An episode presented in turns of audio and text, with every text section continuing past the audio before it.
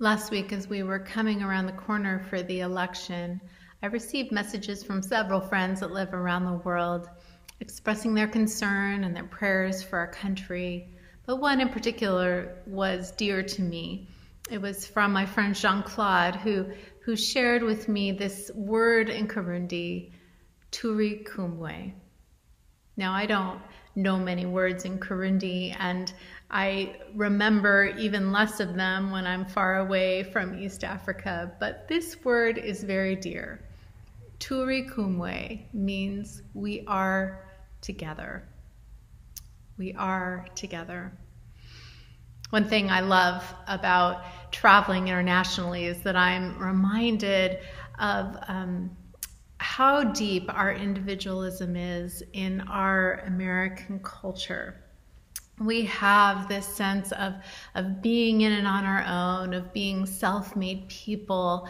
And I think in some ways, even more so, or at least in a unique way, for those of us who are from the Western United States, we've inherited um, that that pioneer spirit, that sense of Lewis and Clark out on their own, discovering new lands. We have this story of overcoming odds and, and making our own way in the world and needing to, to have everything we need within ourselves. And there are some beautiful things out there. Certainly, so much ingenuity has come from that cultural dynamic. However, it also breaks down over the course of a life for most of us because we struggle then to know how to reach out when we need help. We, we struggle to know how to, to befriend each other and be with each other and to embody that spirit of Turi Kumwe. We are in it together. We've really struggled with it during this pandemic, haven't we? Struggled to know what it means to go through this national crisis together, to come together around agreed upon ways of being. We've seen how, how deep our distrust is of the other, and that distrust keeps us isolated differently than we might be isolated just from the quarantine, isolated socially and emotionally isolated and, and not being able to, to really trust and come together as a society. There's no doubt that, that as Americans, most of us could, could really stand to grow in that spirit of Turi Kumwe. We are together. Our text today from Judges 4 is one of the oldest texts in the Bible, one of the earliest texts.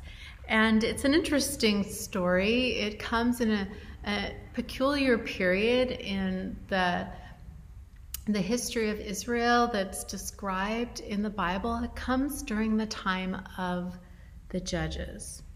The period of the judges is is kind of an experiment in governing, or at least that's how it comes to us, in which God says, I'm not going to give you a king. I'm going to rely more on local grassroots leaders to lead you. And there's a question that's posed in the first chapter of Judges this question of who should go up and who should fight for us. And so this, this fledgling tribe of Israel is coming up against the, the people of Canaan, Canaan and, and these enemies, and they're, and they're trying to establish their identity, and they're asking themselves, who's going to lead us and how are we going to establish our national identity in this time? And the answer that God gives them is, is one that is um, maybe a little suspicious. Doesn't seem like it ha- might have a great chance of working. It's, it's I'm going to raise up judges for you, local leaders, to help you make it through this time. So there's no king or centralized government. And what happens is that the most unlikely judges are put into place in the first few chapters. There's Ehud, who, who has the, the perceived disability of being left handed. There's an outcast, someone who's on the edges of society named Jephthah. And in this chapter, there's Deborah, who is a woman. All of them may be less qualified because of their outward appearances or because of the ways that they were born, and yet these are the people that God chooses to lead this country. So, Deborah is the current judge in Judges 4, and uh, she is sitting under a tree giving judgments, helping the govern the people, and she is called upon by God to, to join with Barak, with the military leader of Israel, to defeat the latest incursion by the Canaanites. They need to make a move, and Barak is easy, is eager to, to go forward and to to to win the victory and probably to take a little credit for it. But but Deborah tells him, you know what? You're not going to get credit for this victory. Instead, it's going to go to a woman. And by that woman, she didn't mean herself. Actually, it ends up going to a woman named Jael, just a, a housewife who was at home and when the, the fleeing general of the opposing army came into her tent, she hid him. And while he was asleep, she, in one of the most violent moments of the Bible, she put a tent stake through his head. And she was declared the victor. So there's this interesting story of in Judges where it's very ancient, very old. This this sense of the world is in a little bit of chaos, and the people of Israel are unprotected, and they don't have a trustworthy government. And yet, this this ragtag group of people, Deborah, the the woman judge, Barak, kind of a little bit of a egotistical and insecure military general, and this housewife come together with the Israeli army to defeat their enemy and find victory. And then it says there's a period of peace, many decades of peace that follow this incident. Now, you can pick your favorite storyline. Maybe you love the superheroes in the Avengers movies who, who need each other, who have to come together and each bring their particular strength to win the battle. Maybe you're a Star Wars person. You love that idea of the intergalactic fight for justice across the planets. Or maybe, like me, you've been uh, eagerly awaiting the new season of This Is Us to come out on TV. It's this story of a messy and imperfect family who, who seems to keep finding their way back to each other through many, many difficulties. Or maybe you're laughing regularly at Schitt's Creek, that story of a wealthy family who loses all their wealth and yet in some ways finds themselves and finds community for the first time when they move to a tiny little quirky town. Or maybe you're a Tolkien person and you, you love The Lord of the Rings and your heart just beats a little faster when you see Frodo with his with his friends walking through the Middle Earth, the elves and the hobbits and the humans and the dwarves who battle evil together. Or as we come into the holiday season, many of us will be reminding ourselves of Narnia, that, that country where it was always winter and never Christmas, until a group of children were able to, to work with Aslan, a lion, quietly to save Narnia. These stories that we tell ourselves connect with us deep within because they are stories of Turikumwe. They are stories of, of being in it together. They're stories where that that um, that tell us we are not lone rangers. We are not alone. We deeply need each other. We need each other's strengths and gifts. We need each other's care and support to make these deep and important journeys. The truest stories we tell are the ones where we are together in a pack of unlikely companions and heroes who find the meaning and purpose in a shared story. Valley Presbyterian Church has always been a little bit of an unlikely story.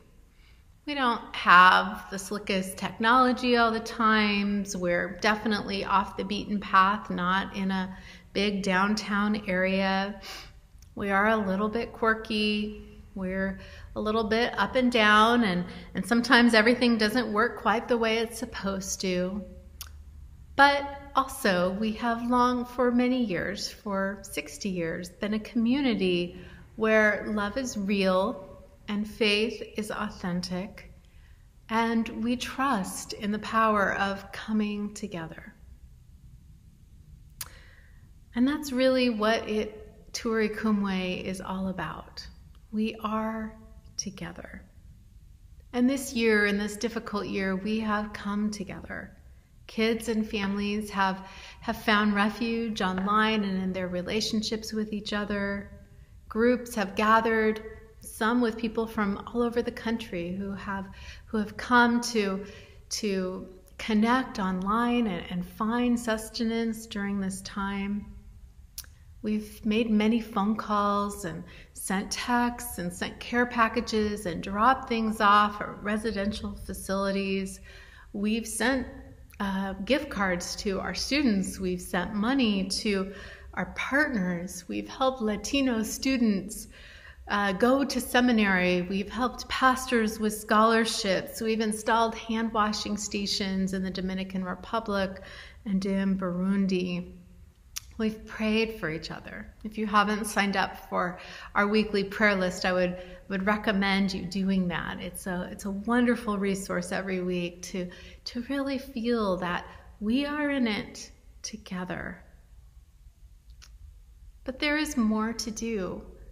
The isolation is going to continue. Our winter is just beginning. And so I'd like to encourage us in this season of reflecting on who we are and, and how we want to give to keep going, to keep reaching out, to keep calling, to keep giving, to keep volunteering and, and putting your hand in, keep inviting others into this story, into this, this story of love and community and authenticity. The world doesn't have to be perfect. And our leaders don't have to be flawless for us to come together. Our focus has been so much on national leadership, but I do believe that it is the local stories, those grassroots stories, that are the ones that make the most difference. In fact, God has never needed perfection or a functional system in order to work. The Spirit of God is always whispering to us, Turi. We are together. I am with you, and you are with each other. Like Deborah, like Barak, like Jael, we step forward in that spirit. Even when it seems like everything else in our world tells us we are alone, even when we are, are stuck in our homes and not able to go out, let us dare to listen to the Spirit of God whispering to us, Turi Kumwe. Let that be the deepest truth and the best story we know, the story that we are telling with our lives and in our congregation. Let's keep digging deep. Let's keep reaching out. Let's keep remembering we are together. Amen.